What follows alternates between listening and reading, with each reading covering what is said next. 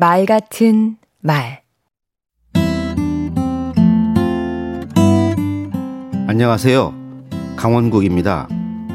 말하기와 듣기는 한 몸입니다.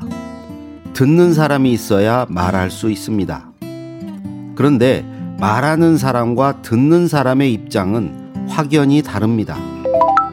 우선 말하는 사람은 말의 내용에 가장 많이 신경 씁니다. 그런데 듣는 사람은 말하는 태도와 옷매무새, 표정, 손짓, 음색과 억양 등에 더 많은 주의를 기울입니다. 말의 내용보다는 형식에 더 큰 영향을 받는다는 얘기지요.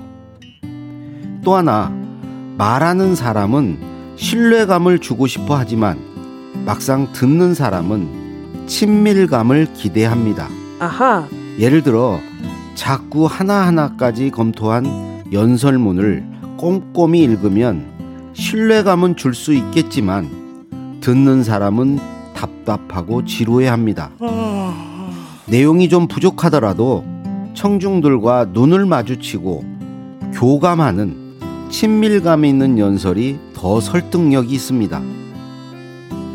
말하는 사람은 주제를 각인시키는데 주안점을 두지만 듣는 사람은 자기와 관련 있는 내용이나 귀에 쏙 들어오는 자극적인 한마디에 더 관심이 있습니다.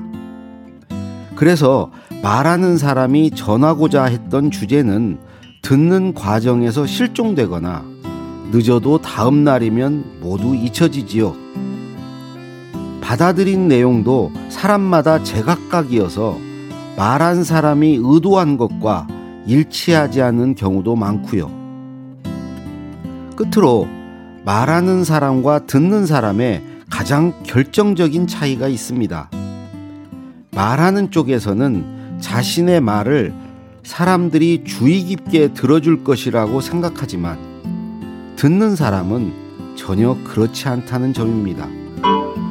그러니 쫄지 않고 그냥 말하면 됩니다. 말하는 사람과 듣는 사람의 속마음이 많이 다르지요? 이 차이 속에 잘 말하고 잘 들을 수 있는 비결이 있습니다. 강원국의 말 같은 말이었습니다. 말하기와 듣기는 한 몸이지만 머리는 두 개입니다. 듣는 사람의 생각에 대해 생각하세요.